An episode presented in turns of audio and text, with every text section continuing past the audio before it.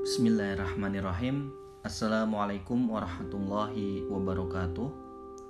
Alhamdulillahirrabbilalamin Wabihi nasta'in wa ala umurid dunia waddin Wassalatu wassalamu ala ashrafil anbiya wal mursalin Wa ala alihi wa ashabi ajmain. Faman ittabi'ahum bi ihsanin ila yaumiddin. Amin amin ya rabbal alamin.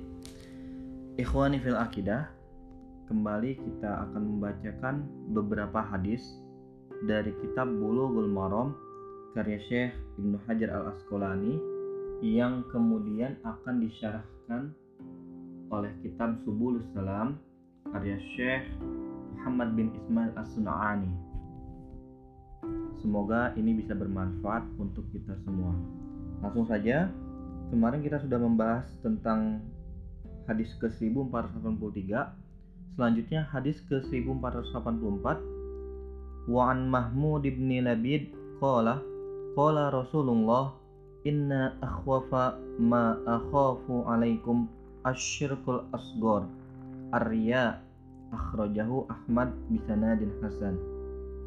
Diriwayatkan dari Mahmud bin Labid bahwa Rasulullah Shallallahu Alaihi Wasallam bersabda yang paling aku takutkan atas diri kalian adalah syirik kecil. Apakah itu? Yaitu Ria Hadis riwayat Ahmad dengan sanad yang hasan Ikhwani fil akidah Maksud dari hadis di atas yaitu mengenai syirik yang kecil yaitu salah satunya dari ria.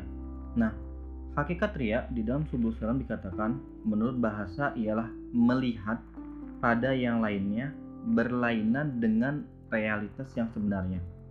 Sedangkan secara syar'i adalah seseorang yang melakukan ketaatan dan meninggalkan kemaksiatan disertai dengan memperhatikan selain Allah atau memberitakannya atau suka kalau amal ketaatan yang dilakukan itu dilihat orang dengan tujuan duniawi baik berupa harta ataupun yang lainnya. Jadi ria itu merupakan kita melakukan suatu hal karena ingin dilihat oleh orang lain. Apalagi ketika kita beribadah kita ingin e, merasa ingin dilihat oleh orang lain maka itu adalah salah satu syirik kecil yaitu ria contoh misalkan ketika kita sholat sholat berjamaah di masjid itu datangnya hanya ketika waktu-waktu banyak orang. Seperti ketika maghrib zuhur isya yang ketika ada orang saja karena memang niatnya ingin dilihat orang. Akan tetapi ketika waktu-waktu yang tidak banyak orangnya dia tidak datang ke masjid karena merasa tidak ada yang melihat dia. Nah, ini yang harus kita hindari. Di dalam surah An-Nisa dikatakan, "Innal munafiqina yukhadi'una Allah wa huwa khadi'uhum. Wa idza qamu ila sholati qamu kusala yura'una an-nas wa la yadhkuruna Allah illa qalila." Sungguhnya orang-orang munafik itu menipu Allah dan Allah akan membalas tipuan mereka. Dan apabila mereka berdiri untuk sholat, mereka berdiri dengan malas. Mereka bermaksud ria dengan sholat di hadapan manusia, atau sholatnya ingin dilihat orang. Dan tidaklah mereka menyebut Allah kecuali sedikit sekali. Di Quran surah An-Nisa ayat 142. Lalu juga di dalam surah Al-Maun ayat 4 sampai 7 dikatakan, "Fawailul lil musallin alladzina hum an salatihim sahun alladzina hum yura'un wa yamna'unal ma'un." Maka kecelakanlah bagi orang-orang yang sholat, yaitu orang-orang yang lalai dari sholatnya, orang-orang yang berbuat ria dan enggan menolong dengan barang berguna. Nah, di dalam subuh salam juga disebutkan empat tingkatan orang yang melakukan melakukan ria.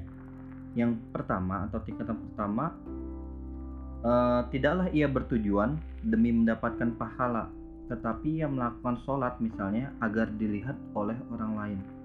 Jika sendirian, ia tidak melakukannya dan dia mengeluarkan sedekah agar tidak dikatakan sebagai orang yang bakhil. Nah, ini merupakan jenis ria yang paling berat dan paling keji karena ia melakukan ibadah semata-mata hanya untuk dilihat orang lain bukan karena Allah Subhanahu wa taala. Ketika ada orang lain melihatnya, dia akan melakukannya. Sementara kalau misalkan dia sendiri, dia tidak melakukannya. Tingkatan kedua yaitu bertujuan untuk memperoleh pahala, tetapi presentasinya, presentasi untuk mendapatkan pahala ini sangat-sangat kecil dan lemah sekali. Sekiranya ia tidak terdorong untuk melakukannya, kecuali karena supaya dilihat oleh orang lain, tetapi ia juga bertujuan mendapatkan pahala. Nah, ini sama seperti yang sebelumnya. Tujuannya untuk mendapatkan pahala dari Allah, tetapi hanya kecil.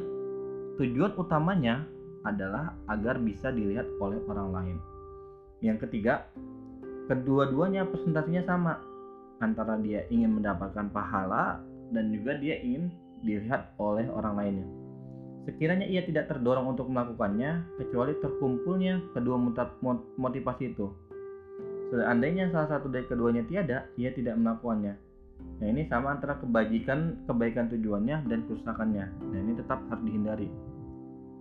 Yang keempat, motivasi agar dilihat manusia lebih dominan atau lebih kuat untuk menggiatkannya. Seandainya tidak ada yang melihat, tidak sampai meninggalkan ibadah. Atau ketika dilihat oleh orang lain, ibadahnya akan lebih giat lagi. Akan tetapi kalau misalkan tidak dilihat oleh orang lain, dia tetap melaksanakan ibadah meskipun tidak segiat yang ketika dilihat. Nah ini tingkatan ria yang keempat. Jadi ikhwanifillah, kita harus menghindari empat tingkatan ini entah itu tingkatan pertama yang paling berat tadi yang bahkan sampai meninggalkan ibadah kalau tidak dilihat oleh manusia ataupun tingkatan keempat yang mana e, kalau misalnya kita beribadah itu ketika dilihat lebih giat tetapi kalau nggak dilihat tetap kita beribadah. Keempat-empatnya itu harus kita hindari karena ria itu merupakan syirik asgor atau syirik kecil. Lalu ikhwanifillah mengapa ria itu dikatakan sebagai syirik kecil. Ini kita bisa lihat dalam sebuah hadis uh, yang mana asbabun nuzulnya mengenai jawaban Nabi SAW terhadap Jundub yaitu nama sahabat.